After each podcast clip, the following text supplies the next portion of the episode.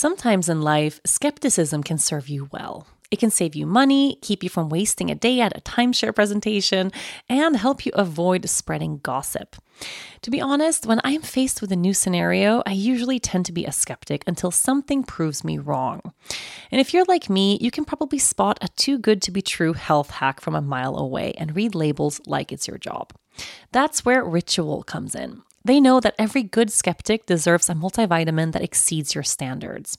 Their clinically backed Essential for Women 18 Plus multivitamin has high quality, traceable key ingredients in clean, bioavailable forms. Take two delayed release capsules per day that optimize your body's absorption, and you'll get nine key nutrients. Rituals Essential for Women is USP verified, so you know you can trust what you're putting in your body. Only about 1% of supplement brands on the market have the USP verified mark, which shows the product contains the ingredients actually listed on the label.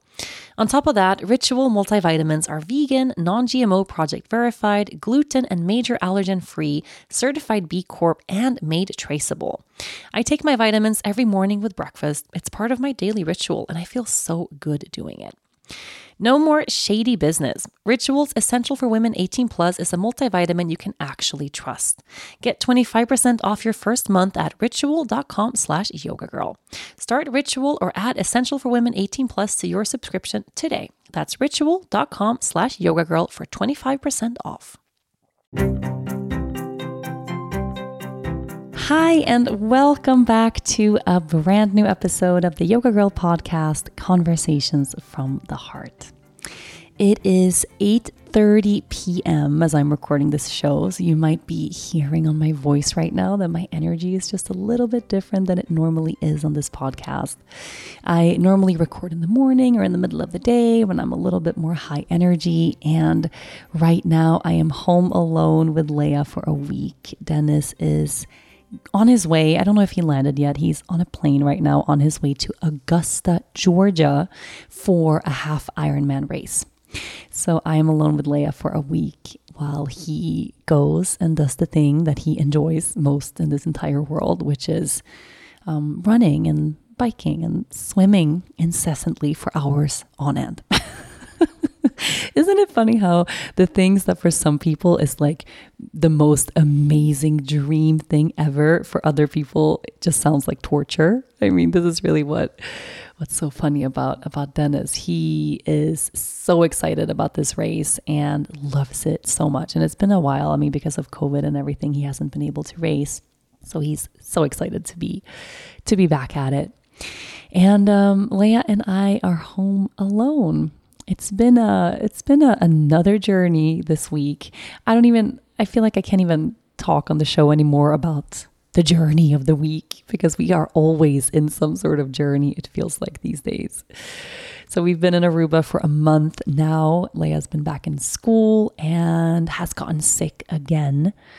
She's doing better today. I think probably not tomorrow, but the next day she'll be back in school. But it feels like since we got to Aruba, like not for Dennis. He's been feeling really great and just, you know, physically, emotionally, mentally, just really great being back in Aruba. But for Leia and I, it's almost like we've had some sort of soul body reaction to being back on the island. And of course, one component to this, and I'm not I'm not stupid, one component to this is that she's back at school mingling with a bunch of kids. Of course, it's normal, common, kids get sick, they bring germs home. I mean, that's how it works. But to me, it feels bigger than that because she's not a, a, kid that normally gets sick. I mean, to be to be honest, she's rarely normally sick.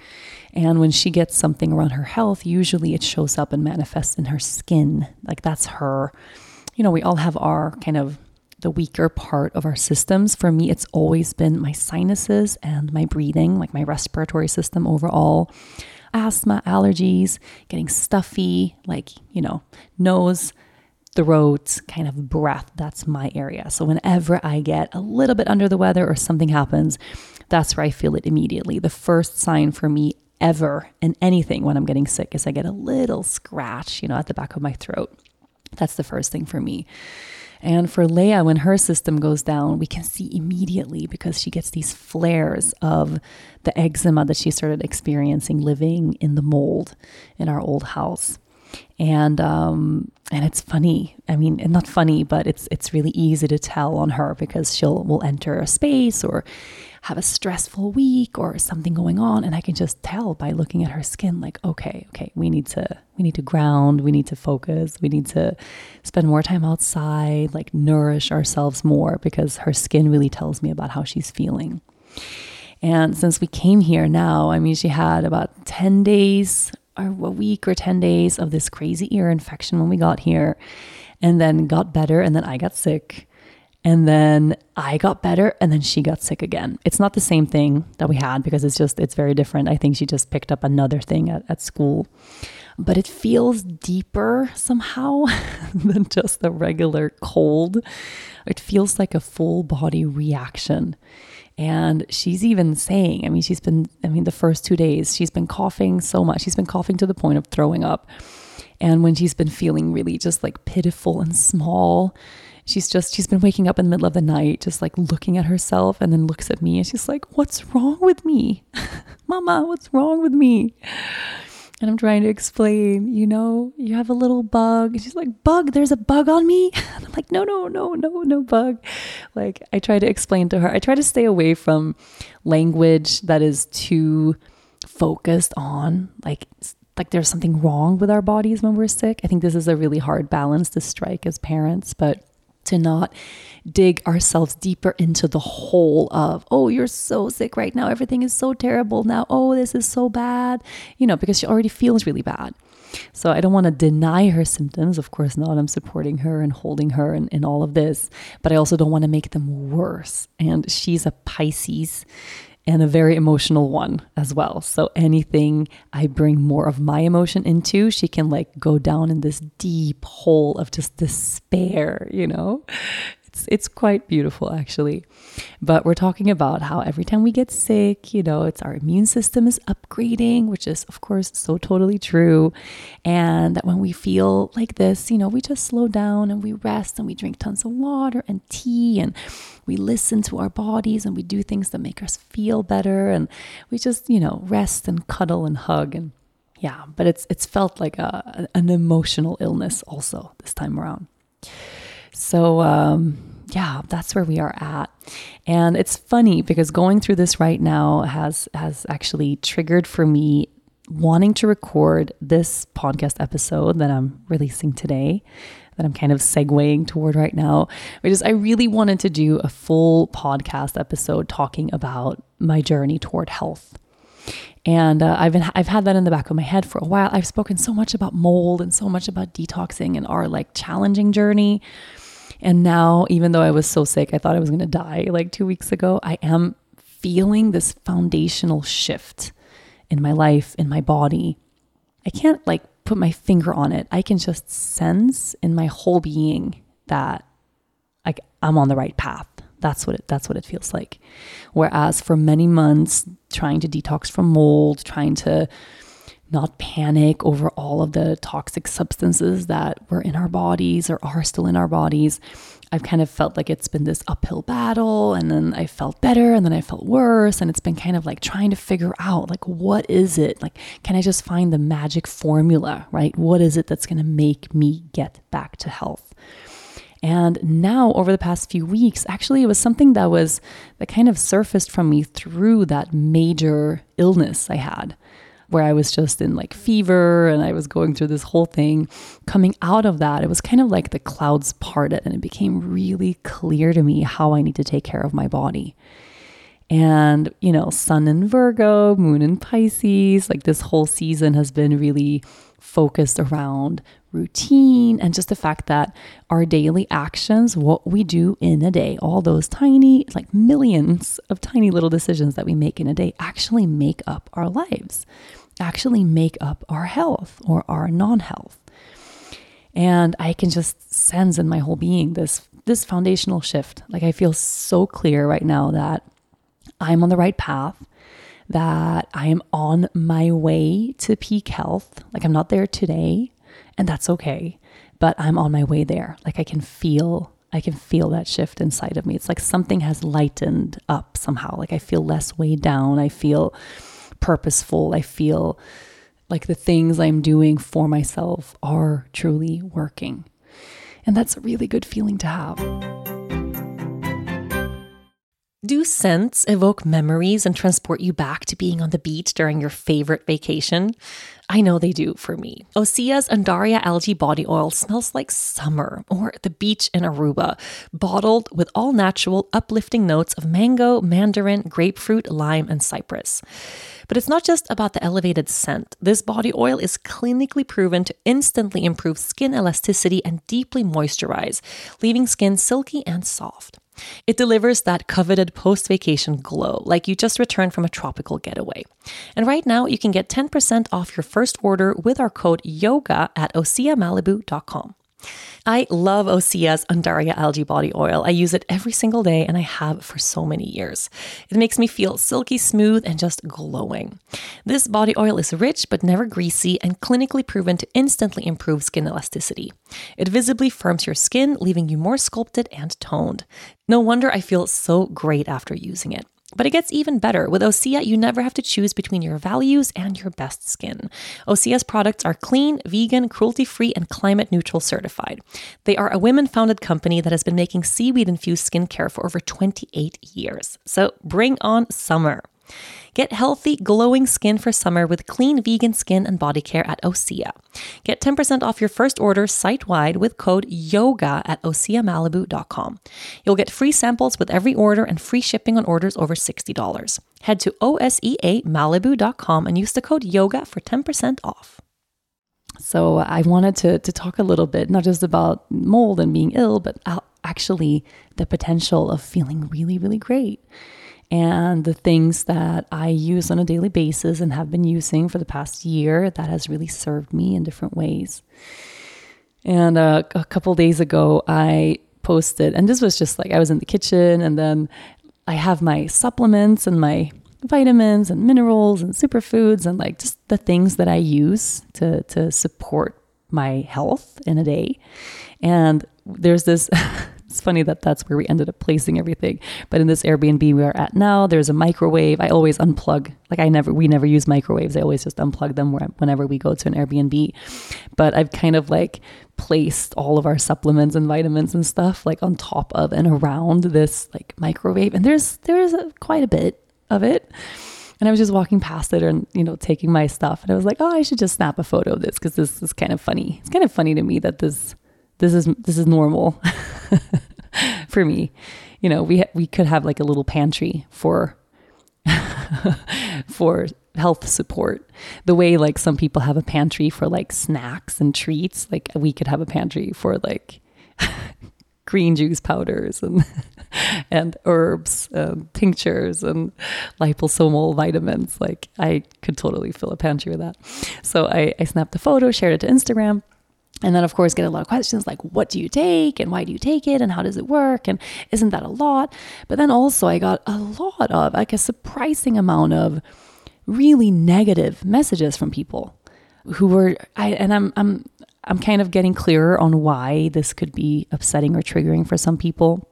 I mean, I think the whole the whole idea for some people that that we need anything other than the food we eat. Some people are just kind of dug their heels in to that idea. Like you know, taking a multivitamin every day is a stupid thing. It doesn't work anyway. Right? There's people like that. But then there's people who also feel like like it's some sort of I don't know, like conspiracy theory um, that there's things you can do and that, that taking vitamins or supplements, like all this stuff, like it's just it's just a scam or companies trying to steal your money. Like there's this that whole train of thought.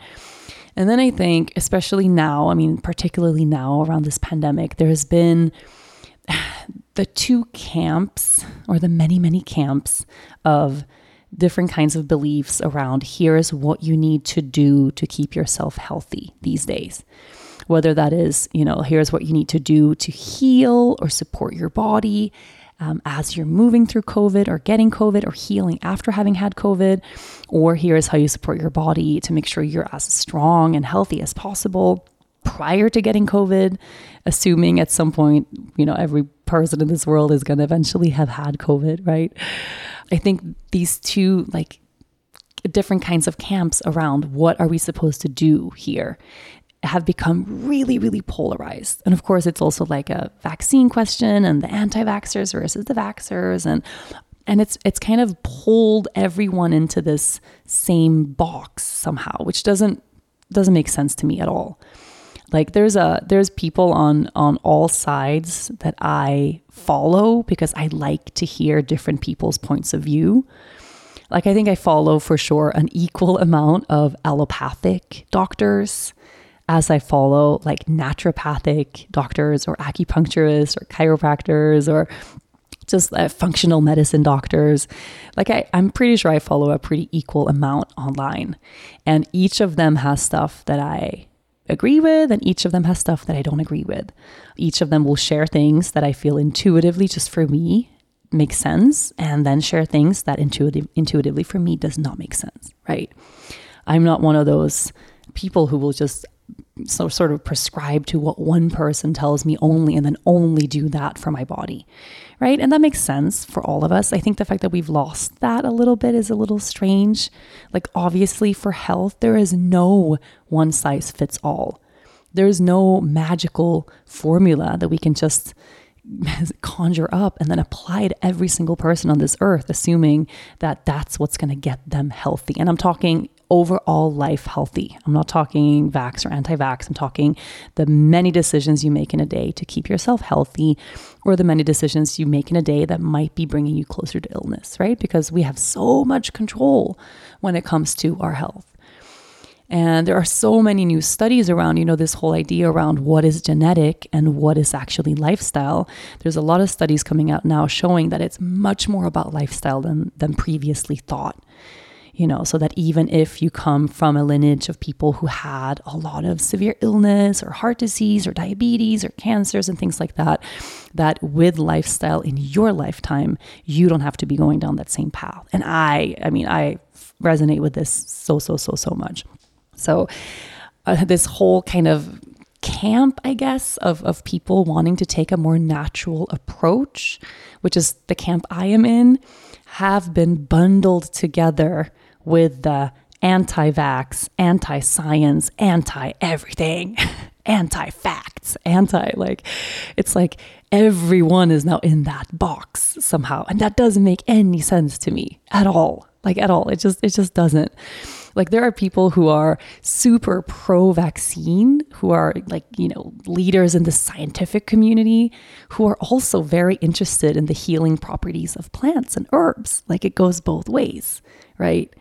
And then there are people who maybe, you know, don't want to take the vaccine for whatever reason, who also align with what allopathic medicine will tell you, who have a doctor that they will see when they have issues that's a regular like MD, you know, and then also maybe be pursuing other other areas. Like there's people in all it's not just black and white, right? It's not just this or that. And I think when I shared that that that thing of supplements like here's what i'm using there's people out there like oh you think that's going to keep you from getting covid i'm like this for me is you know this is not a podcast about the pandemic this is not a podcast about about being a vaxxer or an anti-vaxxer. This is a podcast about my health okay? And it was just interesting to me that something that for me feels like an absolute blessing could be so perceived as so negative to someone else.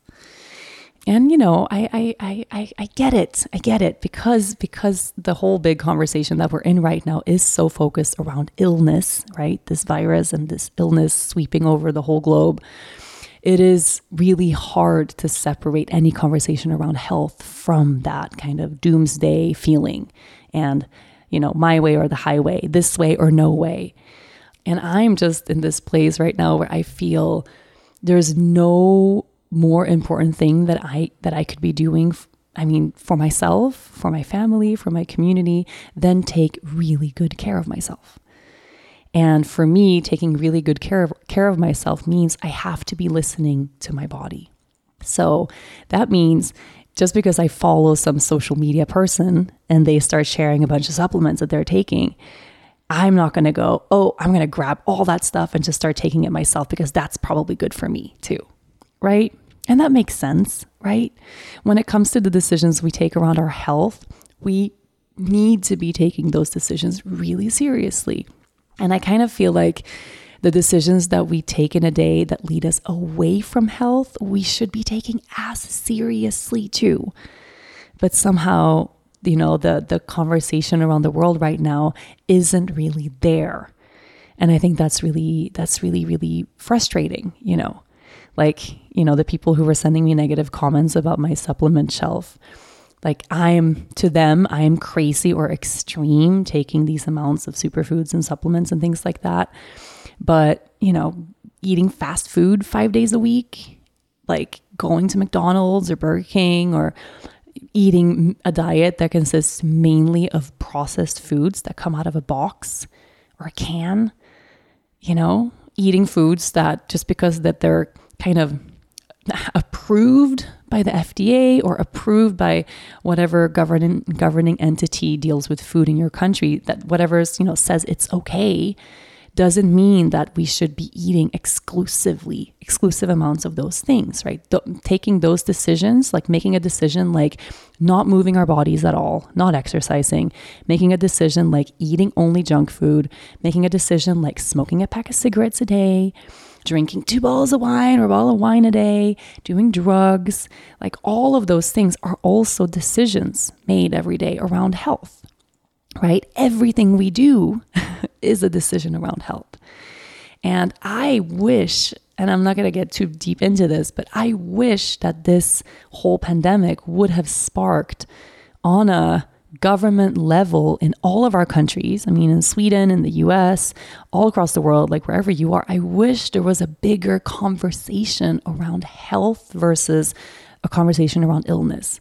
Like, I really wish that there was a push for people to exercise. Like, what if, what if the government made exercise and spending time outdoors like that was made accessible to more people? What if they could support you know facilities that actually offer those services and and people who actually offer those services some extra support instead of instead of most of those people going you know out of business now because they weren't able to take on any clients? Like what if the government could support that kind of movement? Moving your body is good for you. Being outside breathing fresh air spending some time in the sunshine is good for you. Having clean water available is necessary for your health. Eating organic foods, like organic produce, why aren't they subsidizing that? Why aren't they making more healthy foods available to people that need them? Like, why hasn't this conversation become more around health overall? Because even before the pandemic, people were getting fucking sick every year people are not getting healthier and healthier and feeling better and better overall. Like people are getting sick. And it might not happen when we're 20 or when we're 30 but it, it happens to majority of people eventually. Heart disease creeps in strokes diabetes. Like there's a lot of you know cancers of course. I mean there's so much and people need support around the resources that they have available to actually make healthy decisions for themselves right? And this is, of course, a thing about around privilege. This is a thing around having the means, having the resources to actually spend time, energy, money on this. Majority of people don't have that. You know, if you're killing yourself trying to make ends meet, whether or not you feel really great or not so fantastic after the last meal you, you put on the table, that's not going to be your priority, right? You're trying to feed your kids, you're trying to survive. And the fact that all across the world we have a system that isn't actually taking action and, you know, proving themselves as having people's health as a priority. I mean, that's just the truth things would look really differently if that was the case. It makes a difference for people. There's a reason that in under resourced communities, you see a disappropriate amount of junk food and fast food places, and it's increasingly more difficult to find even just a proper grocery store. Where in privileged communities, you see you know, you have the Trader Joe's and the Erewhons and the Whole Foods and grocery stores abundant and much fewer fast food places. Like that's not, it didn't happen that way by accident, right? So, yes, this is a conversation around privilege or lack of privilege, and it's a conversation that we should be having. you know, because it's it's really, really, really, really sad and unjust that it comes down to this at the end of the day. That making this effort to feel good, to live a long, healthy life, to not get sick, that that's a challenge for most people or an impossibility for most people. That is not okay. And I wish that this pandemic had brought more of that. I had a, there was a part in the middle of lockdown where I was feeling actual joy because I was convinced.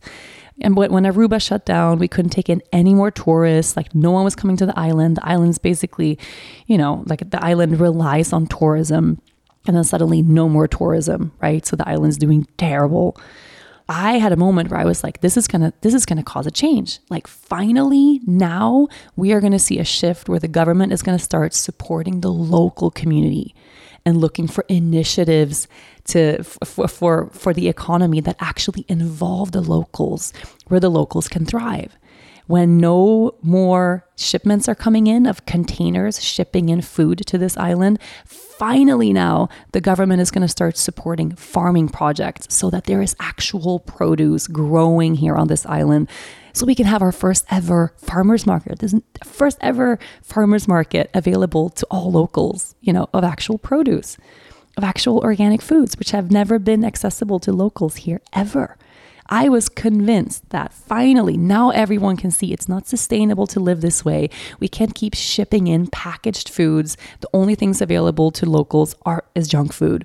Like now there's going to be farming. There's going to be something more sustainable coming. There's going to be health initiatives. There's going to be a change. None of that happened. I mean, I was convinced none of that happened. I I was so convinced that now the government is going to start growing food here for the people, not for the tourists, but for the locals. It, that didn't happen. Right. So, uh, what it feels like there are so many missed opportunities to actually look at well, what about before this pandemic? Were we healthy? Were we taken care of?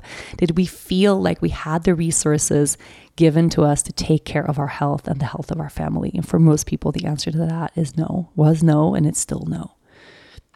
So, I think this conversation has to be bigger than vax or anti vax, right? It has to be about more than just one piece of that puzzle. And I'm not talking about the, the puzzle of the pandemic, I'm talking about the puzzle of our health, right? So I'm getting a little bit off track here from what I wanted to talk about, but as you can tell, I'm really fired up about this about this topic.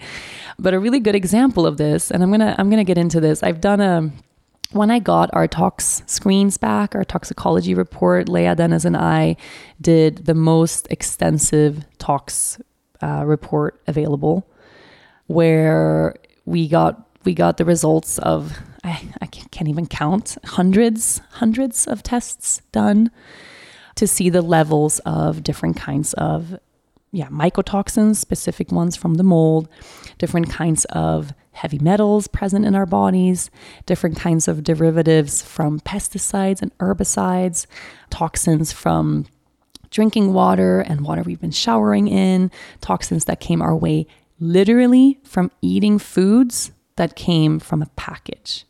So, like microplastics and things like that that leak into food because the food didn't come from the earth, it came from a box right? So, a little disclaimer if you feel that any of this is scary to you, you don't want to ever like worry at all, you don't want to have this in the back of your head at all around eating packaged foods, um, then maybe this portion of the podcast, don't listen to it because I'm going to share just some details about our tox reports. And yeah, little trigger warning. Maybe that's not good for you, then you can skip ahead. But getting a little bit deeper into this. Okay, so I'm going to share I'm going to share about my supplements. I'm going to share what works for me. And I have a feeling that I need to say this. I feel like it should be obvious, but if you are on a major health journey, if you are ill, if you are sick, if you're going through something big, I really suggest you talk to your healthcare practitioner before you start on any new regimen or supplements or anything like that. Whether that healthcare practitioner is allopathic or natural, like that you talk to someone, okay? Now, if you are so anchored in your body that you can intuitively feel what's truly right and good for you, then beautiful. And I'm getting to that place now. It's taken me all year to feel in tune enough and connected enough in my own body that I can even sense, oh, this is helpful to me. I'm taking this now for a few days and I can feel a difference from that. Or immediately after this, like I feel a little more clear, you know, like those subtle things all year long, I wasn't able to feel that. My big conclusion is yeah, and let me share a little bit about my path because I got some questions about that. Like, I, I thought people are telling me, like, weren't you the most healthy, you know, healthiest person ever? And so, my background is this I moved to Costa Rica when I was 18, almost 19 years old. And up until then, I lived a, a really toxin heavy lifestyle. I started smoking cigarettes, Marlboro, Marlboro Reds first, smoked Lucky Strikes for a while, and then Camel Blue was my poison stick of choice for many years. I started smoking a pack of cigarettes a day when I was 12 and quit when I was 17 and a half, almost 18. Um, so, yeah, like pretty much six years, maybe a little more even, of smoking one pack packet of cigarettes a day. And I am asthmatic. I have asthma. I don't call it chronic anymore, but I have asthma since little and allergies. That's like a genetic thing for us. And I'm learning now doesn't have to be something that I struggle with for the rest of my life, even though doctors my whole life told me chronic, chronic, genetic, genetic, you're going to have this forever. It's not the case anymore. But yeah, I smoked so many cigarettes. I was one of those people that my middle and index finger on my right hand, the two fingers I use to hold my cigarettes, my nails would completely split in half the long way. Those fingers were always yellowed and like the skin would flake off of my fingers because, I mean, holding that cigarette was so toxic for me that it literally showed on my outer skin. So just I I mean, I don't even want to think about what was happening on the inside of my body. And I had moments when I would literally use my asthma medication, I would use my inhaler before I lit up because smoking gave me asthma. What do you know? I mean, basically, I was really depressed, really sad, really traumatized. I, I was trying to kill myself very slowly. I was trying to completely self sabotage. I didn't want to feel, I had no notion of wanting to take care of my body because I really hated myself, right? I mean, I was in this very, very negative, dark, hard place. So there was that. And then I drank. I mean, the amount I drank, holy shit. And not just like casual drinking with friends, but like I would drink to the point of of no return several nights a week all throughout my teens. And yes since since that of a, that young of an age i know 12 is super fucking young but that's when i that's when i went rogue. And then my diet my diet i never gave a thought to my diet before i moved to costa rica. So that's why that's kind of a defining moment for me in my life. But i had a very standard swedish diet i guess which is not as bad as the standard american diet which is called sad but it's still not not great. I mean I ate whatever was was put on the plate in front of me. There was no notion of anything ever organic in my family. I don't think that was even a conversation back then that people were having the way they're having now, or maybe it's just the world I'm in now. That conversation is everything. Um, but just non organic foods. And side note, I wish we lived in a world where it was the opposite, where all food was organic. Organic just means it's not poisoned, right? All food should be organic and then there should be food sprayed with pesticides. Find them over here. But it's reverse. It's like the organic section is a tiny section in the grocery store and it's way more expensive. It's, it shouldn't be that way.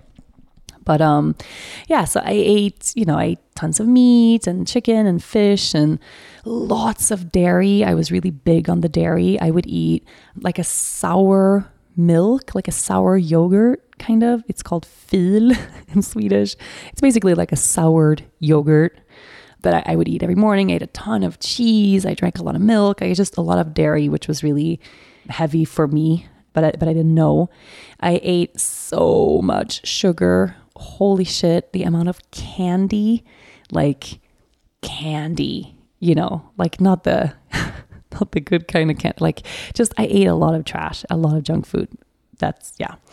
Um, and it wasn't like I would go to McDonald's every day, but if I could sneak over to McDonald's for lunch, like I would do that all the time. Like going out, like I ate just a lot of junk, a lot of french fries, a lot of stuff like that. Then I moved to Costa Rica and had kind of a 180 degree turn where I went vegan overnight. It changed my life completely. I found meditation, found yoga. I mean, I really, you know, spend time, I mean, in this part of the jungle, like breathing the cleanest air, eating the most organic, amazing foods, drinking amazing water. Like everything really shifted for me. Stopped smoking when I was, yeah, 18, so about a year before that. Drank much less, didn't quit drinking, but drank, yeah, not to the point of, of, of wildness. And uh, went raw vegan for a while. So I really had what I can look at now, like this pretty much like a year of detoxing. And I, I could never be raw vegan again. I don't think so. I enjoy eating raw foods from time to time, but it's just the whole commitment to it is, I don't know if I would feel good, honestly, now. I felt good then for that year. But what I really think happened was I got to have this major overhaul of my whole system and I must have detoxed so much from my body. Holy moly. I mean, uh, like 18, 19 years of that, and then a year of like raw veganism. it's pretty intense change, right? And then from there, I calmed down with the whole raw food thing. And I went to the States for the first time in my life, like on my own, like traveling through the States. I got a, an American boyfriend. Okay, fine. I had three American boyfriends, but it was such a big moment for me getting to the US and then living in the US, like on and off. Like I spent three months in LA and then six months in Oregon and just like finding vegan junk food, which I had, n- I didn't know existed at all. Like going from having been like a raw vegan to like a regular vegan and then finding vegan junk food. Like i my mind was blown. And i ate so much vegan junk food. Holy moly and then from there i, I kind of had like a long face of being like a junk food-ish vegan and then when dennis and i got married I uh, became more like a home cook vegan, like less junk food. Like there, we don't have any junk food, like vegan junk food in Aruba. We can't really get it anyway, aside from like French fries and stuff. Like a home cook vegan, but we anytime we found any pre-packaged vegan foods in the grocery store, we would like jump up and down with excitement. We ate, I mean, for the past years, we have eaten so much packaged vegan foods. I mean, so much of it, like a lot of fake meats, a lot of like half ready stuff, a lot of like vegan hot dogs and vegan burgers, and just a lot of stuff that came out of a bag, right? A lot of vegan cheeses, a lot of and there's good versions of all of that. Like now that I'm really, really, really conscious about it, I can go to the freezer aisle at the grocery store and I can find a vegan, like vegetable or black bean burger that's made out of produce, right? That's made out of vegetables or legumes. And and it's never going to be as good, right? Because it's going to be one of those patties that like falls apart a little bit and it's kind of mushy and it's like, you know, like how you would make a vegan patty at home. But then there's like the Impossible Burger and the Beyond Burgers and like the gazillion versions there is of that now. Which I think, you know, that stuff, it's like I don't want to like be this fear mongering person. Like it's fine, like eat it once in a while. We were eating that shit so much, like holy shit. It became, you know, I I had a year or two of being totally burnt out. I was really tired um, didn't have energy to cook from scratch all the time, or we would do that and then we would add something processed to it. We just ate a lot of processed vegan foods. And I had moments during those years where I was like, I wonder if if we weren't vegan, if we would be like a little healthier now. um, not that I ever in a million years, you know, could ever go back to eating meat or anything like that, but I think we went really far down the processed foods path, which I think it's pretty natural. Like having been vegan for years, struggling to eat anything, having to make everything from scratch at home. Like it's like this kind of uphill battle being vegan in a non vegan world. And then all of a sudden, the grocery store is full of all of these delicious things. And especially like for a person like Dennis, who's like loves junk food way more than I do. And I'm, okay, I'm making us sound like really unhealthy. Like we were still cooking so much from scratch. I mean, you guys, if you follow me on Instagram or anything, you know, like we cook so much from scratch, still eating like tons of fruits and vegetables and green juice and celery juice and smoothies. Like my version of being a bit unhealthy and the processed food track probably isn't as bad as I think it is. I'm probably making it sound like worse than it is. For Dennis, it's been pretty bad because he's just one of those people that craves junk food all the time, or he's he he has. And it was hard for him to go vegan, so he really wanted to continue eating things that resemble the stuff he had before. And I had been doing this for 10 years, so for me it's like wasn't as hard of a thing. But the past few years we definitely went down that like processed food vegan journey and then also, you know, I'm a baker. I love to bake. And for many years, I baked every single day. I really would. And I would go through cycles of like sometimes raw baking and sometimes like, you know, substituting something for something a little bit healthier. But most of the time, I would bake with margarine, with white flour, and white sugar. Like I'm like I'm I'm I'm a vegan baker. Like I have challenges already. I'm not going to go down the like route of sourcing impossible flours that I can't get here or subbing for like healthier. I, I, just didn't have that mindset at all. I just I just hadn't. I'm like my focus for the past years hasn't been peak health. My focus for the past years has been kind of making it through. That's what I feel like. Like my burnout was like a mountain I was climbing. You know, I didn't have the the mental emotional capacity for anything else. And I also feel like like knowing what I know now that we were living in the mold. Um, mold in the body like lives off of sugar. Like mold creates candida, creates fun- like mold is a fungus, creates fungus in your body. Fungus thrives off of sugar. Um, so if you have an overgrowth of bacteria or of candida or SIBO or anything in your gut, like you are going to crave sugar like a maniac. And I can kind of see that now, like looking back, like those last years of my sugar cravings were insane. I didn't have really cravings for a lot of healthy foods. Like I would never like come home and make a salad. Like that wouldn't happen. I just didn't have that craving. I was just craving other things. And I can see that now. Like my body was so clouded. It was so clouded with so much, so much bullshit that wasn't supposed to be there. Like the mold really clouded my entire system that I I lost the ability to really feel in my body. Like, how does it feel? How do I feel after eating this? You know? And now I'm in this place where I feel like all of that, so much of that has gone, and I can eat something and immediately, immediately it's like, oh, okay, that didn't that didn't feel good. Like I know within 20 minutes of eating something if that served me or not. And I can make that choice right away. Well, I don't want to feel that way. Okay, I'm not going to go back to eating that. Or if it's like a treat or something that I really love, like, okay, I'm not going to have that every single day or like m- massive amounts of it, you know? And I didn't have that. I didn't have that awareness within my body around food. I think because I was so clouded by the amount of mold we were living in. Mold, like it goes into your brain. Like once you start doing research around mold and the and neurological stuff, it's trippy. It's it's scary. This episode is brought to you by Progressive Insurance. Whether you love true crime or comedy, celebrity interviews or news, you call the shots on what's in your podcast queue. And guess what? Now you can call them on your auto insurance too with the Name Your Price tool from Progressive. It works just the way it sounds. You tell Progressive how much you want to pay for car insurance, and they'll show you coverage options that fit your budget. Get your quote today at progressive.com to join the over 28 million drivers who trust Progressive. Progressive Casualty Insurance Company and Affiliates. Price and coverage match limited by state law. So anyway, that's kind of my like little like health journey. So from there, like, you know, baking, eating a lot of processed foods, being a home cook, doing the stuff that I was doing, not really focusing on health, just like wanting to eat a lot. And then, you know, the pandemic came and we definitely drank more than we normally did. We definitely ate more than we normally did. I baked more. I mean, I was making like four layer cakes, you know, like five times a week. I mean, I kind of went a little rogue there, okay? Which is not inherently bad, like at all. But for me, it just wasn't something that served me health wise, right? So it's more than just the mold. But when we found out that we had major amounts of toxic mold in our home, we'd been living there for eight years and we moved out.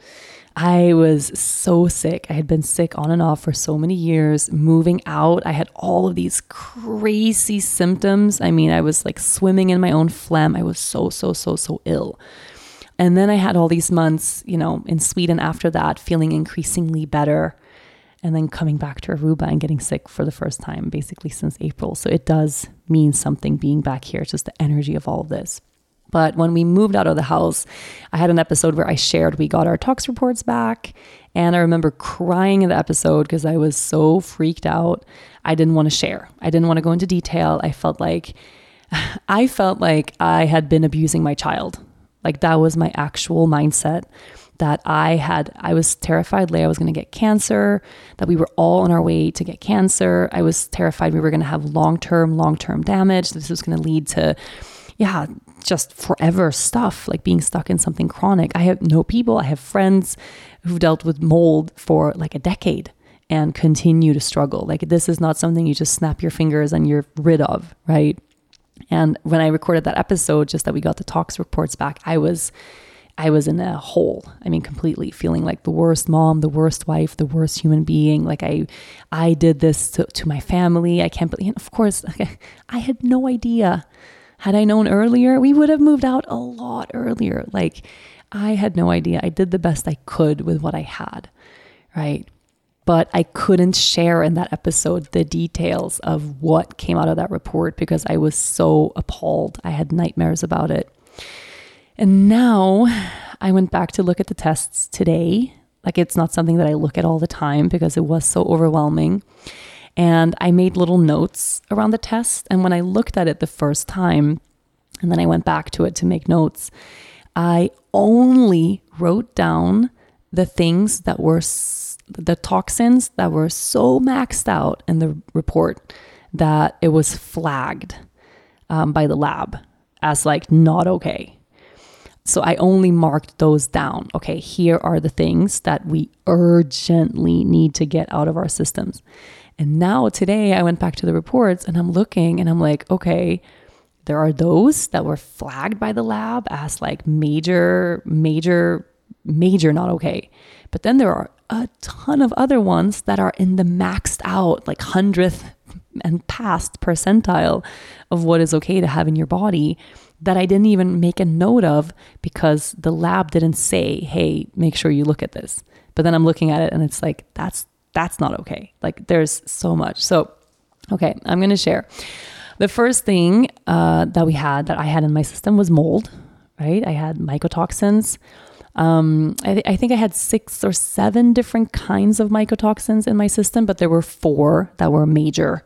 And out of those four, there was one that was the scary one that was like unbelievable levels, absolutely not okay.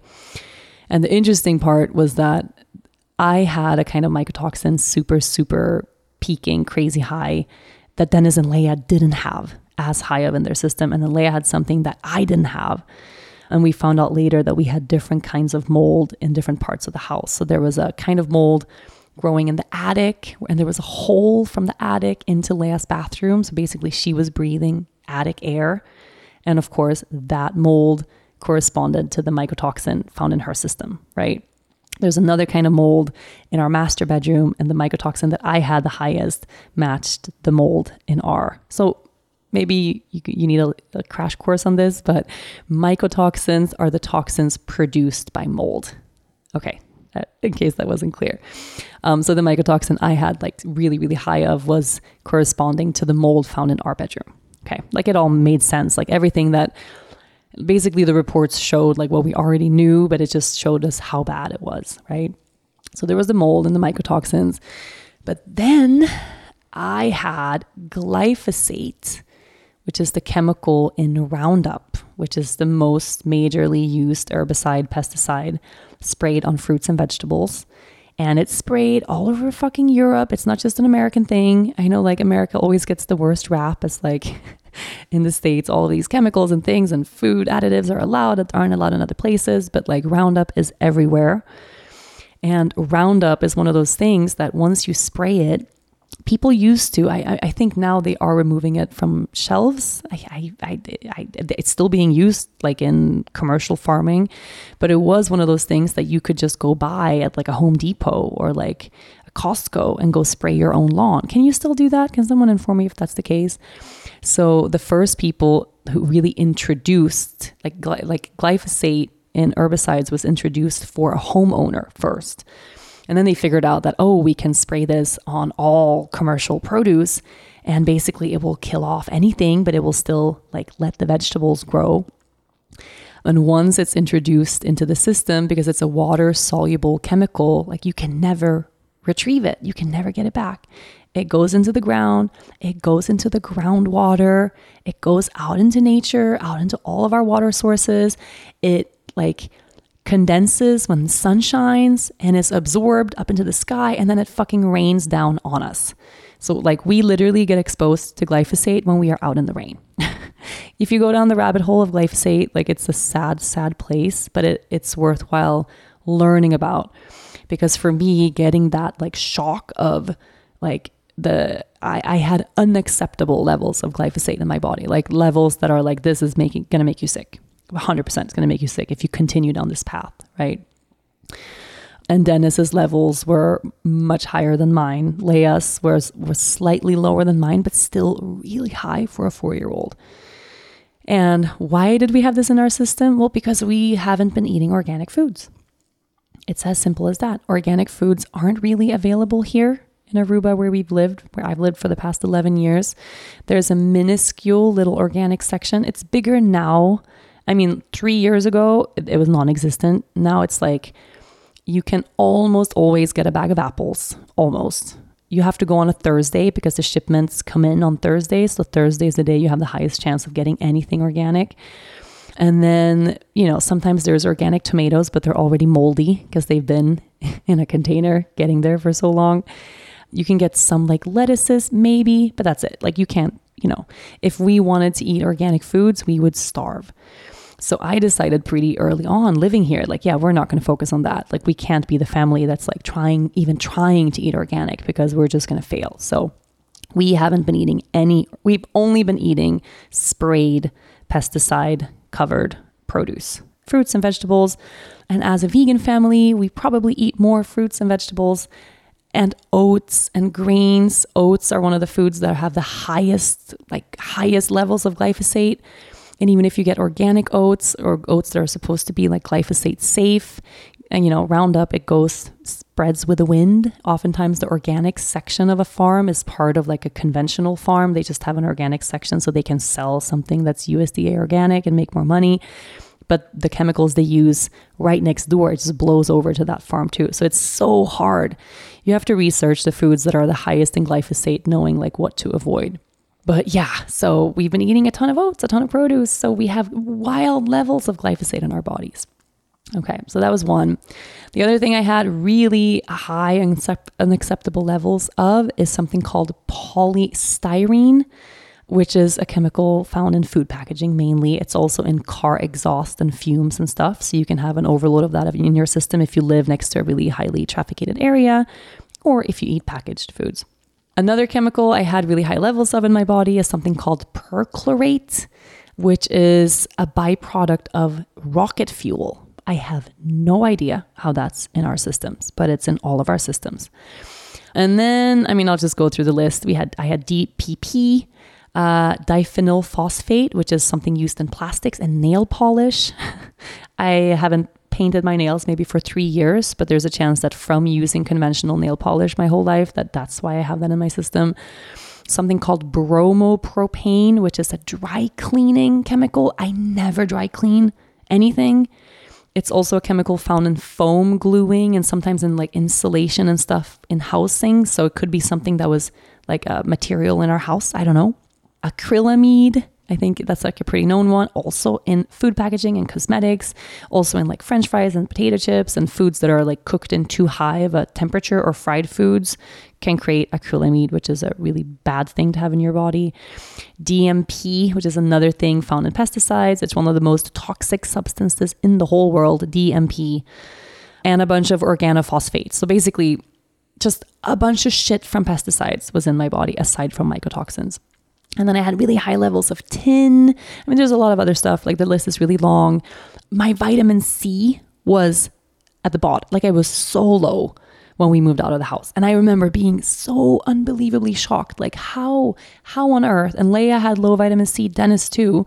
I'm like, if there's something we eat a lot of, it's foods that naturally have really high levels of vitamin C.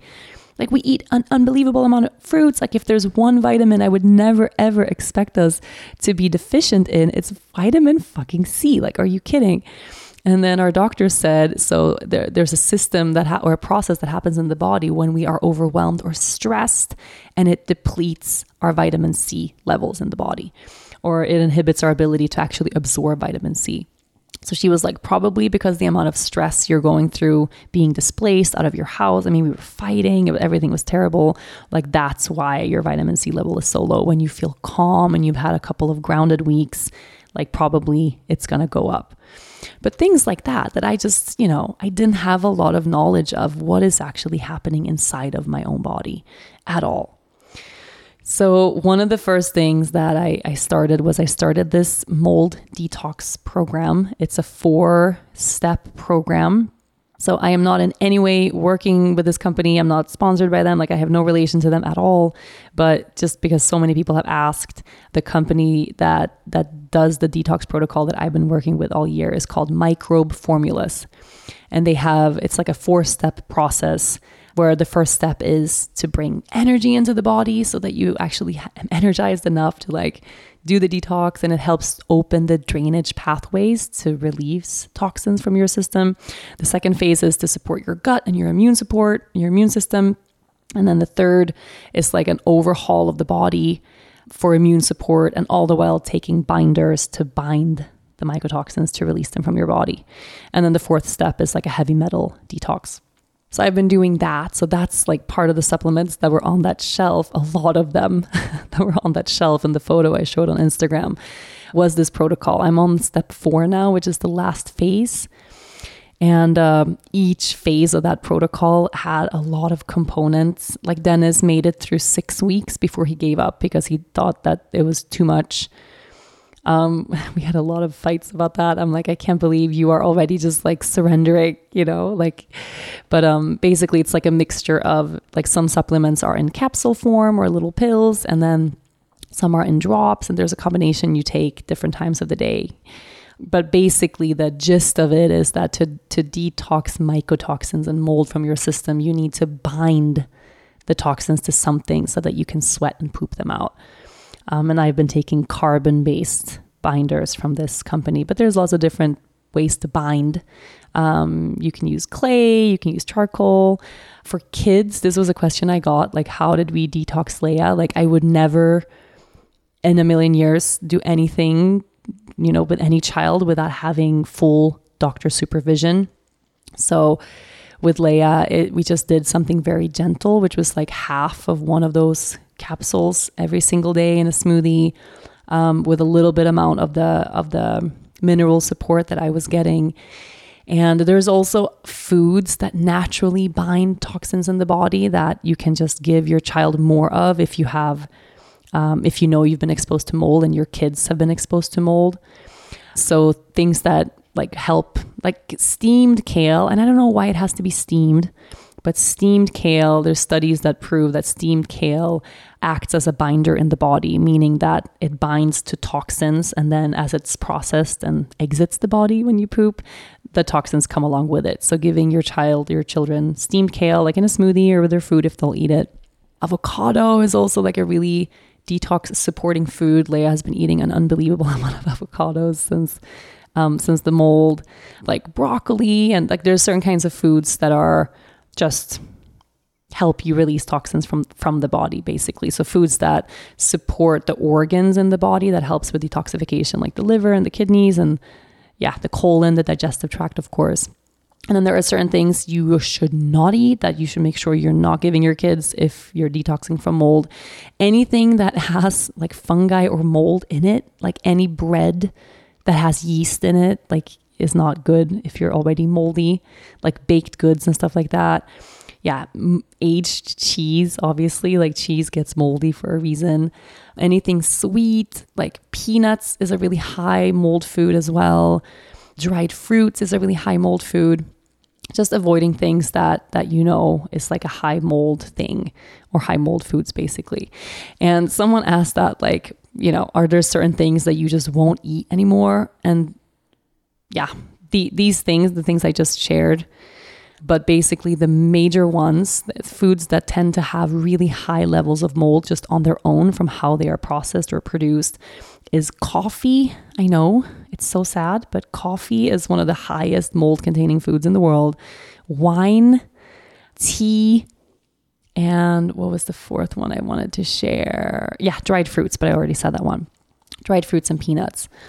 And it's one of those things where like, you know, coffee, if you if you know how coffee is actually processed, there's a step to that process where you soak the beans, you soak the like coffee fruits to extract the beans which in its own, because it's such a moist and humid environment, can create really high levels of mold. And then oftentimes, like once the beans are prepared and, and ready, they end up sitting in these big bags, sometimes in the sun or, you know, in like storage units for a really long time. And chances of them growing mold because they were already moist is really, really, really high. Like there's just, when they test coffee for mold, it's always like not fun. But there are mold safe coffees you can find. I suggest you just Google that. We have a couple of brands that we rotate.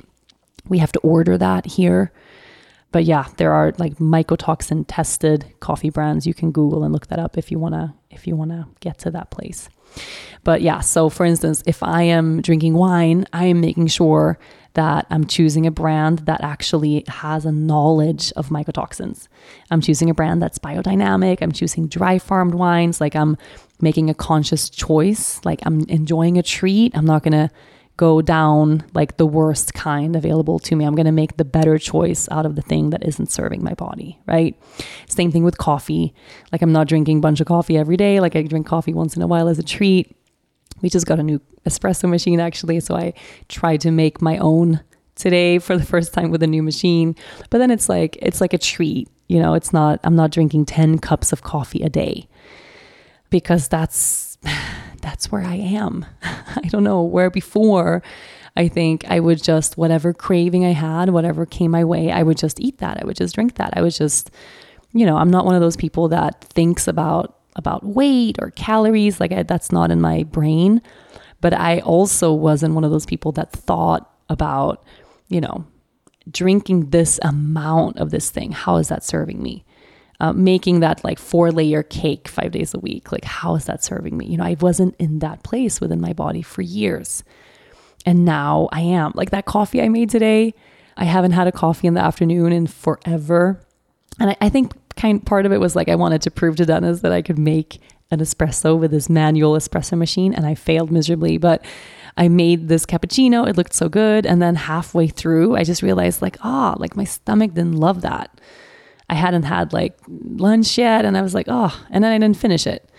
Where before my body wasn't responsive enough that I would even get that like sign you know? Is I don't know if that makes sense if I'm like emphasizing that enough but the ability to intuitively feel what serves and doesn't serve me was completely lost for several years. And just it, it breaks my heart saying that because that is so sad i could only get to that place when i was in a spiritual practice of some sort like on the yoga mat on the meditation cushion in practice in retreat like while journaling while like digging in you know but on a day to day basis, moving through my day, eating f- and drinking foods, like that presence was clouded with a bunch of things in the way. And then I'm looking at my tox reports and it's like, yeah, that list of things that like give you cancer and like leads to a whole array of horrible diseases. Like, of course, I couldn't feel my body. Like, of course, I couldn't sense what was serving me and what wasn't serving me. Like, my body has been in survival mode and like just trying to trying to not be actively ill, basically, um, being in the, in an inflamed state for a really long time. Hey, I'm Brett Podolsky co founder of The Farmer's Dog. We make fresh food for dogs. We started the company when we saw what a huge difference it made in my own dog, Jada, when she stopped eating ultra processed kibble and started eating fresh, whole food. The Farmer's Dog food isn't fancy, it's just real food delivered to your door in pre portioned packs. It's better for them and easier for you. Get 50% off your first box at thefarmersdog.com slash podcast. That's thefarmersdog.com slash podcast. So someone asks, like, do you still eat treats? And the answer to that is yes, but not as often as as we used to. The answer is yes, but it also the treats have kind of changed because now, so our diet now for the family is, and I know oh, I hate that this is going to sound so privileged. I, no, I hate that this is privileged. Eating this way shouldn't be privileged. You shouldn't have to be privileged to eat this way. I fucking hate that this is a privileged thing. It should not be.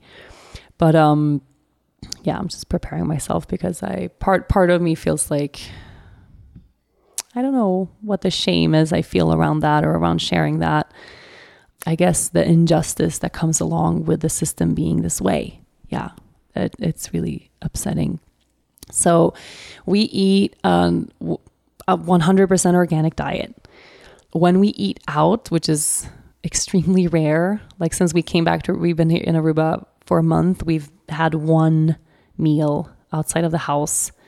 Since we came back to Aruba, we've had one restaurant dinner out. That's it. Normally we we do takeout and we order in. We do that a bunch. We there's like an Indian place we like. There's a pizza place we like. There we usually order in a ton, and we would go out to eat like several times a week. Um, we haven't done that at all. So we eat yeah basically 100% organic diet aside from whatever happens when we're out and about.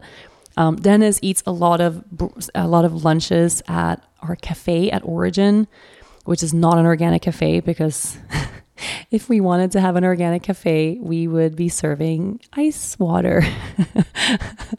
ice water and apple slices is what you would get. So, yeah, his diet is not 100% organic. I eat there rarely. But basically, shopping at the grocery store, if it's not organic, I don't buy it. So what we have at the house is going to be 100% organic. And that's been a it's been a, a challenge. It's been, you know, we can't get majority of produce. I'm just working with what is available. Um yeah, it's been especially like being in the Caribbean, knowing that we're not eating any Caribbean fruits. Like we're not eating mangoes or pineapples or papayas or all the delicious things that actually are native to this part of the world, we cannot eat because they are not available organic.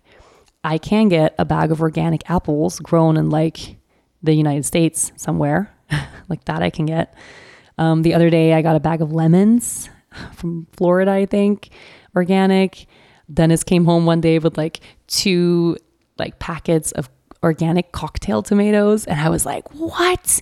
You got cocktail tomatoes?" Like, oh, cocktail tomatoes is that's what we call them in Swedish. I don't think that's how you say it in English. I think you say cherry tomatoes, right?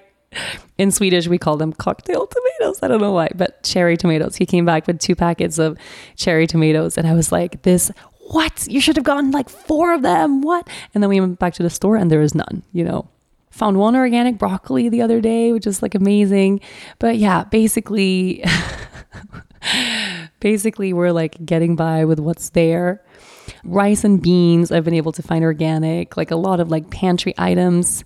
It's unbelievably expensive, but that's what we're eating just at home. So we're eating whole foods, we're eating foods cooked from scratch.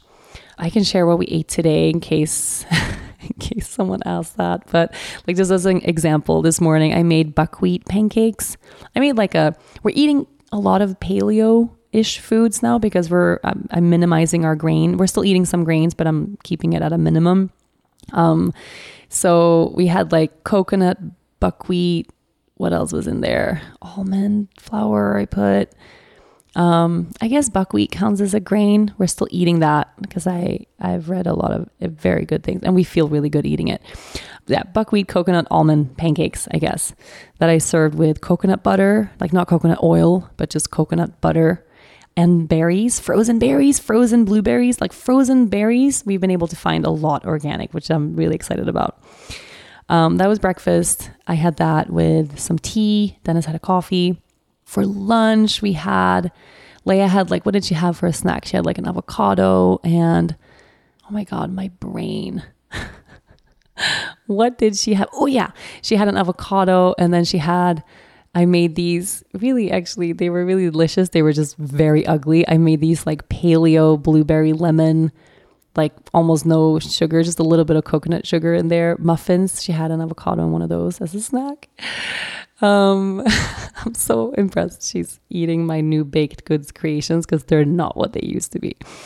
Um, and then for lunch, we had a vegetable soup. I made a vegetable soup with like red cabbage because that we had today, some kidney beans, carrots, just whatever veggies we had in the fridge.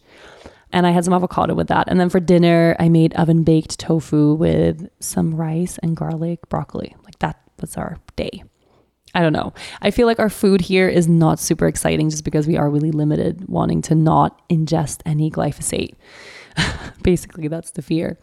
But so we're eating mainly whole foods. We're still eating a vegan diet.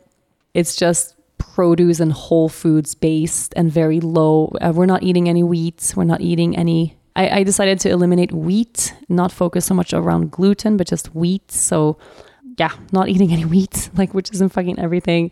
Um, if we're eating pasta, we get like lentil pasta or the chickpea pasta or one of those variations, brown rice pasta. We're eating also, and I'm limiting sugar. You know, like sugar is a treat. Um, where it used to be like we ate more of it once in a while, but now it's a treat. So it's not like a complicated diet or anything like that, but getting to the supplements, which is like how I kind of started this podcast, putting aside the mold detox, which is really specific to this time of my life. It's not something that I'm going to be doing consistently forever and always. Right? Like I'm putting that aside, which is like that's that's plenty. But because it's just I'm doing my last month of it now, so it's not going to be uh, forever. But basically, and I try to write this down to make sure like I got the most important things.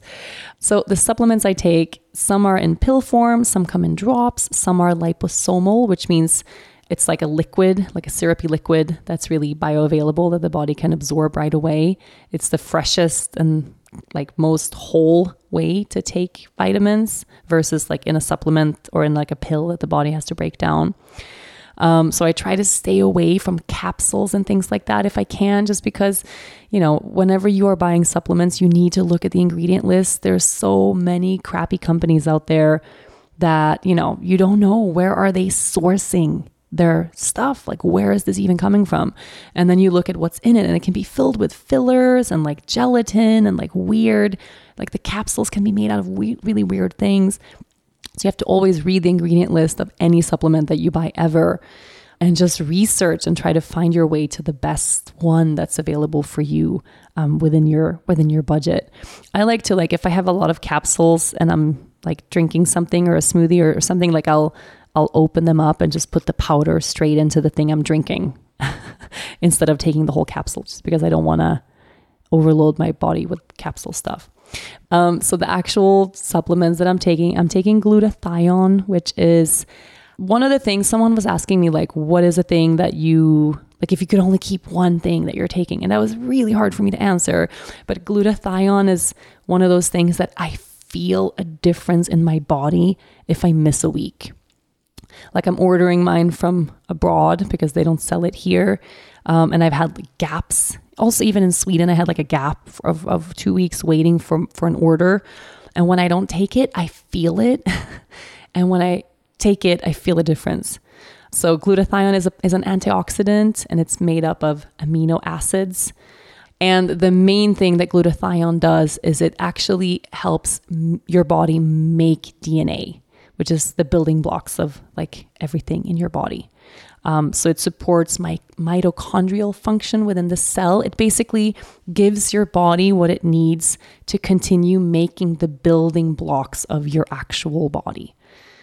which is wild but it's one of those things that happen if you have like a high toxic burden is the mitochondrial function within the cell stops working so that when you have something that needs to be taken care of your body actually can't heal like small like for me like i felt like i was always i always had a cold I was always with a runny nose. I, it was kind of like I was never 100% well. And the, it was true. I couldn't be 100% well because my body couldn't heal me 100% because it was lacking all of these functions that I really needed.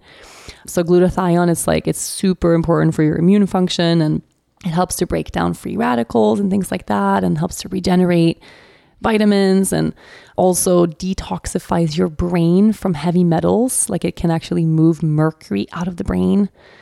Just like a bunch of, you can Google this if you want to. I mean, I'm just saying Google it, but do proper, proper research.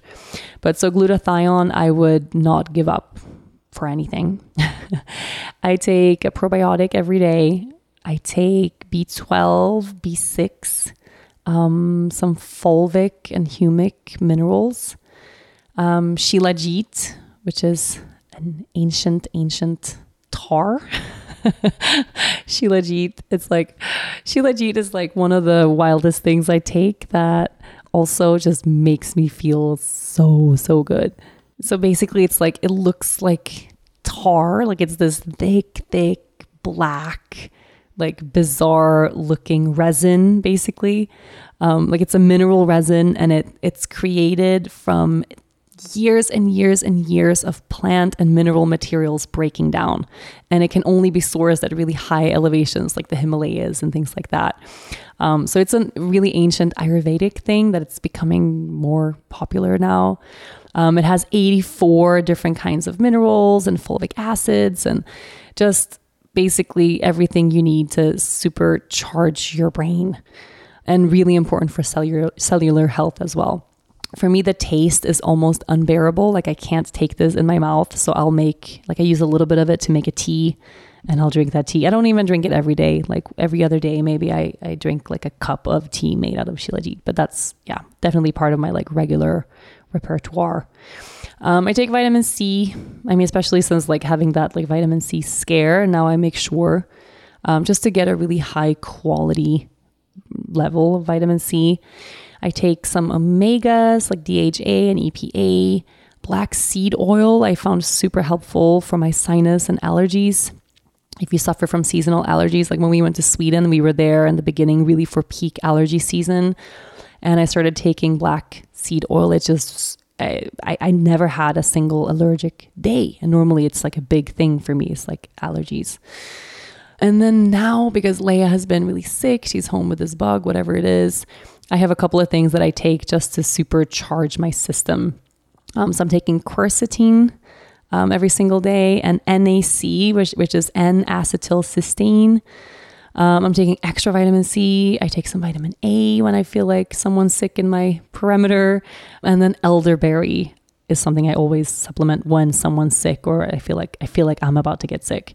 Um, and the el- elderberry formula I take also has zinc in it, so I get some zinc as well. And then I do coated silver also.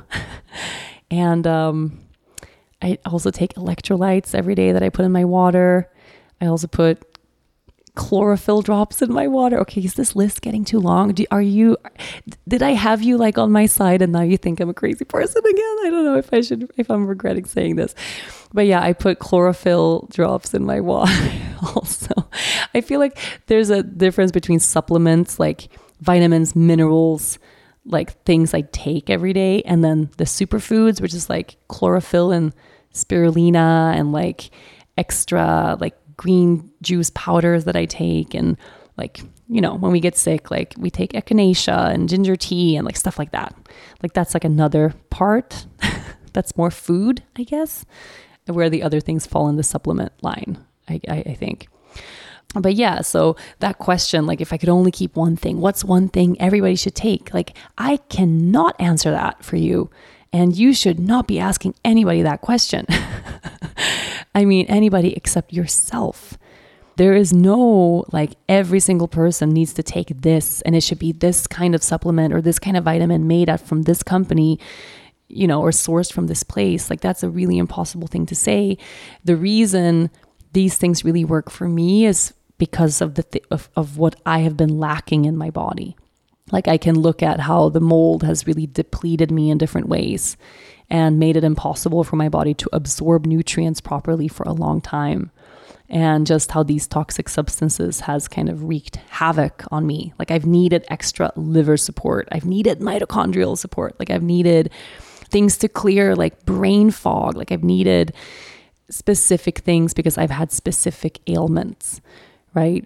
So figuring out that okay, when I take glutathione for instance, consecutively, consistently, I feel more clear-headed. Like I feel more solid. I feel like I am not going to get a dip, and not just a dip in a day, I mean like a dip in my health. That's how I feel. Like it supports me to just remain solid. I feel that way. That does not mean that you are going to feel anything remotely like that because you have a completely different, you know, past that I have, completely different exposure to toxins than I have, completely different body, completely different, you know, you're not, we're not the same. So I really can't can't answer to that at all. And then because this for me is more about like what do I feel like I need?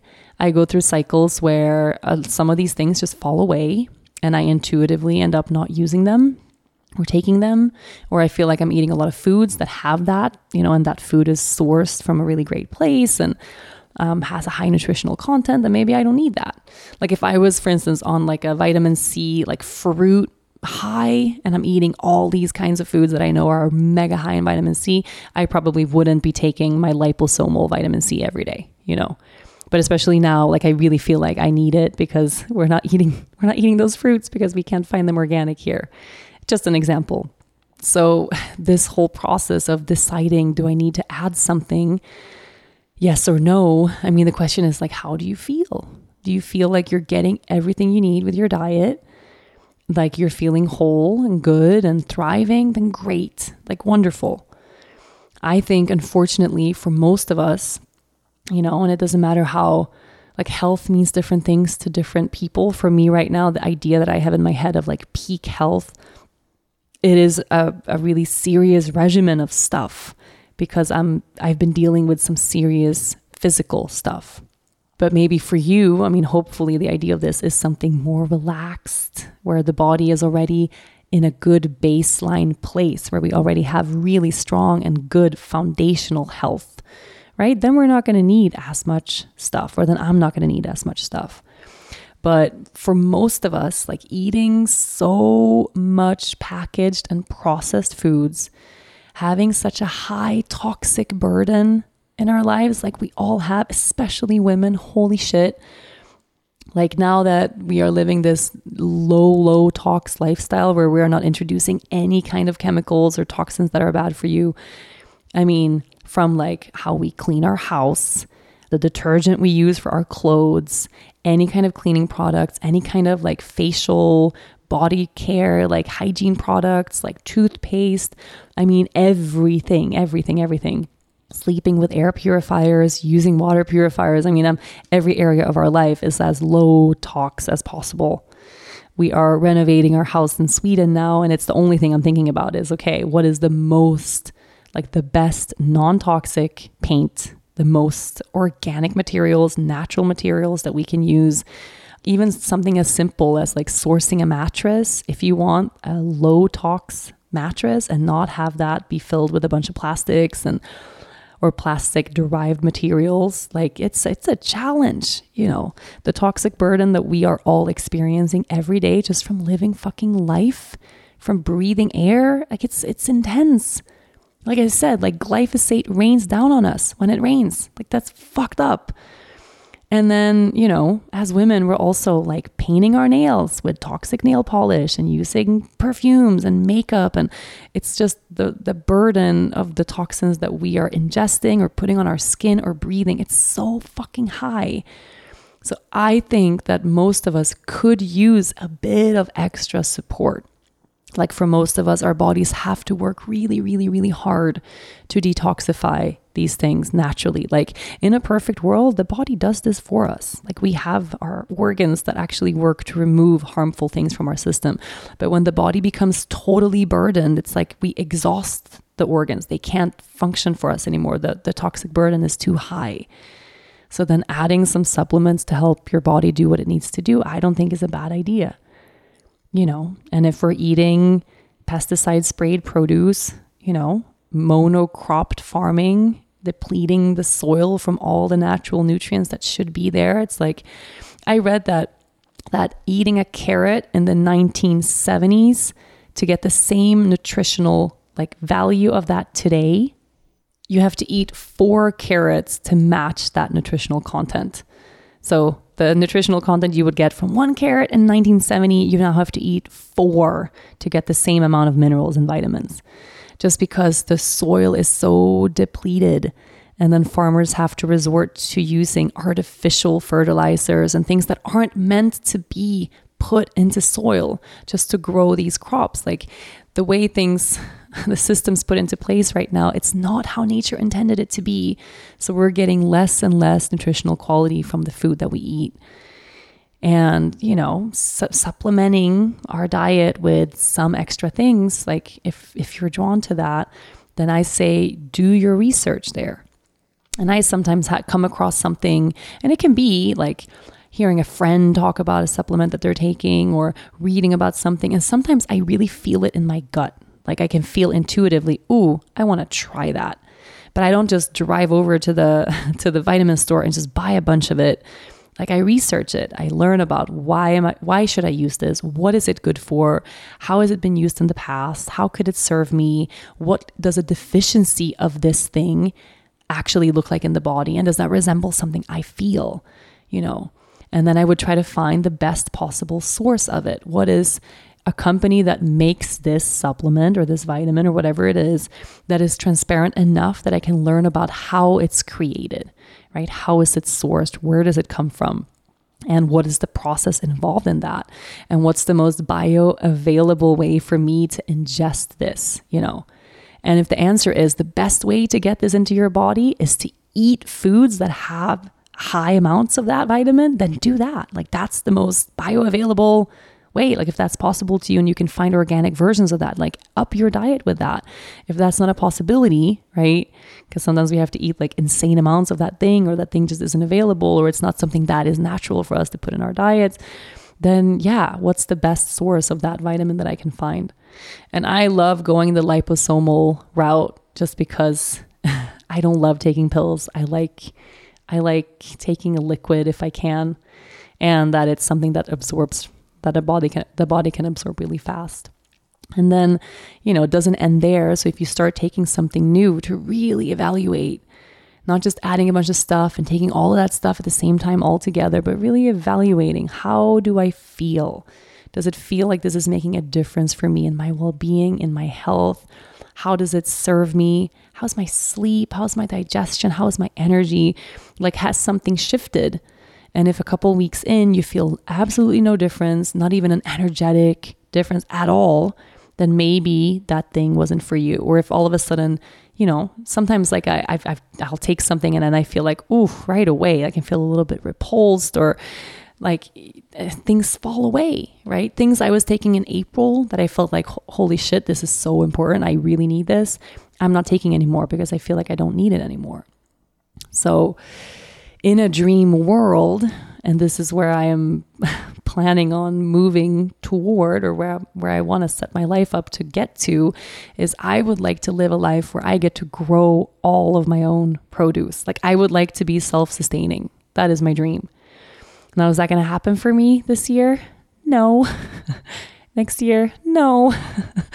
you know, it's not something I can just snap my fingers and make happen. But health wise, I want to live a lifestyle where I eat what I've grown myself, right? Where I actually get to tend to and take care of a piece of land and then have that piece of land take care of my family in return. Like that's what I want. Because knowing how our food is grown is the best way to ensure that the food we're eating is actually good for us. And up until the moment that that's available, you know, starting relationships with local farmers in your area. Like figuring out what's available to me seasonally where I live. Like in this season, what's available, what's abundant, what naturally grows, what are the organic farms and farmers in my area. And maybe you'll have to drive like 45 minutes or an hour to get to one. And that's like, I would happily do that if it meant I could go home with a trunk full of veggies. Like, yes, are you kidding? Like if there's a farmer's market, like spend more time going there, supporting the farmers there than you do going to Whole Foods, supporting Amazon. Like if you can, if you can, and if that's available and you have one. Like in Aruba, we don't have there's no place to go. Like it's it's part of why I feel this big longing to move away from here because I I crave that so much. And, you know, eating seasonally, is it natural for me to like live in Minnesota and eat mangoes all year round? Like, no, you know? And doesn't mean we're never going to ever eat things that don't grow where we are, but can we start having more of that thinking around the foods that we put on our plate? Like, where did this come from? How was it grown? Who was involved? Is it a kind process to the people involved, to the planet? And is it kind to my body as I put this in my mouth and, you know, have it be digested by my system? So yeah, I I I know I'm ranting a little bit I am very fired up and passionate about this subject. And I want to end just on a really important note. This was a question I, I wrote it down in caps because I felt it was so important that I covered it on this show.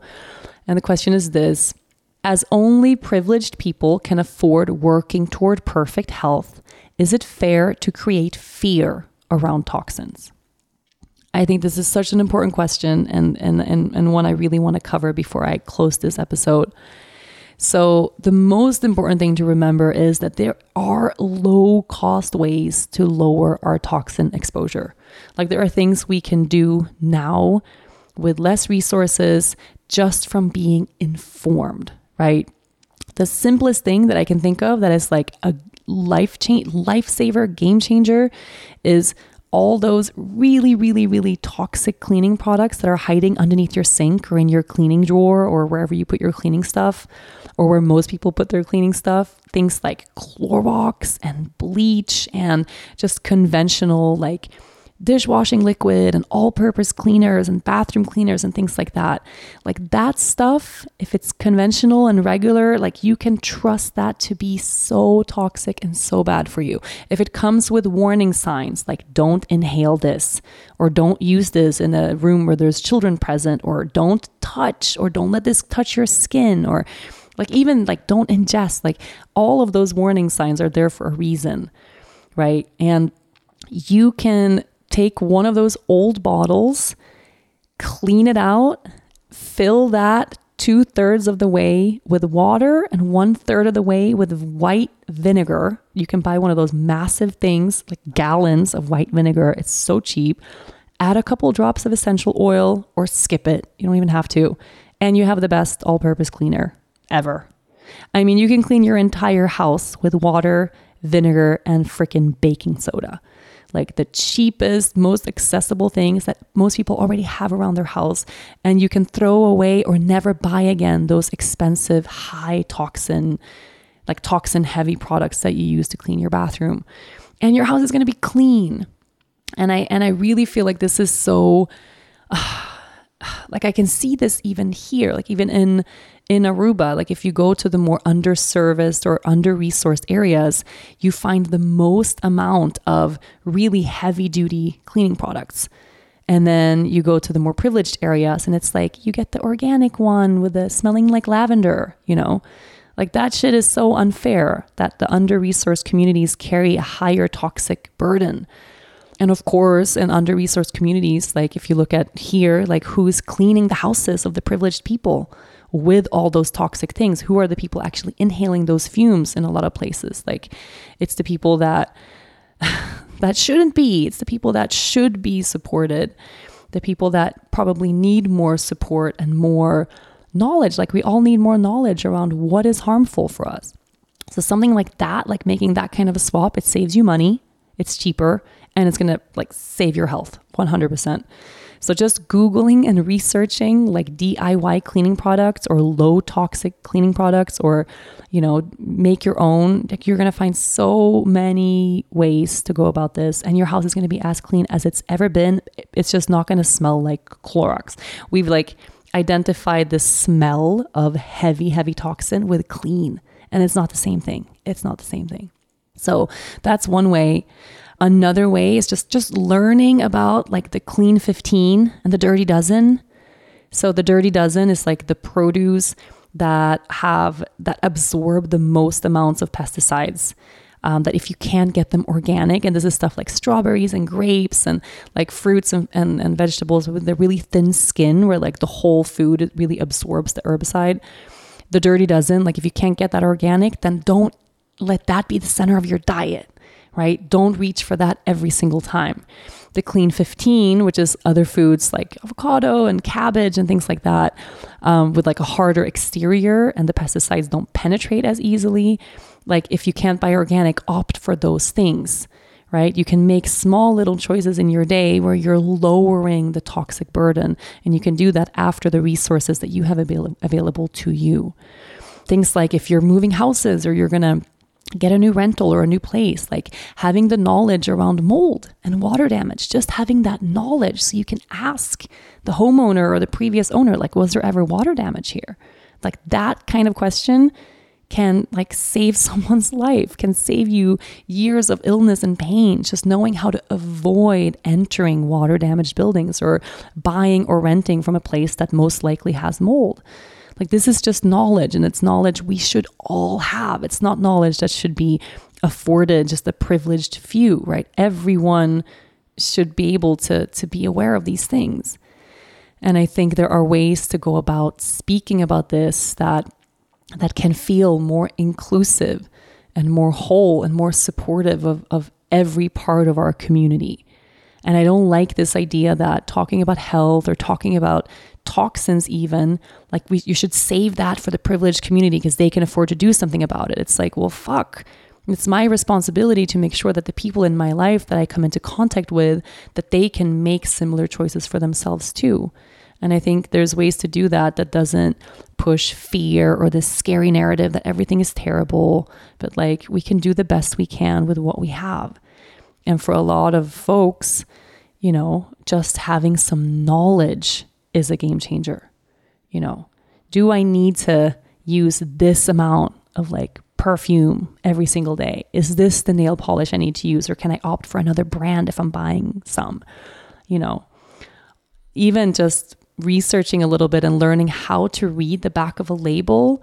Like you can buy really affordable packaged foods and just knowing how to read the label and what to look for, make the choice that's the lesser evil. Right. So not talking about this is going to keep the system in place where this is just allowed and okay, you know. And I just feel like it's, it shouldn't be, you know, it really, really, really shouldn't be okay. And I, I'm nearing the end of my one and a half hour podcast rant. Holy shit. If you've stuck with me throughout this entire show, thank you. thank you. Thank you. I trust that if you're if you've made it all the way to the ending of this episode that you are on a big journey with this stuff on your own.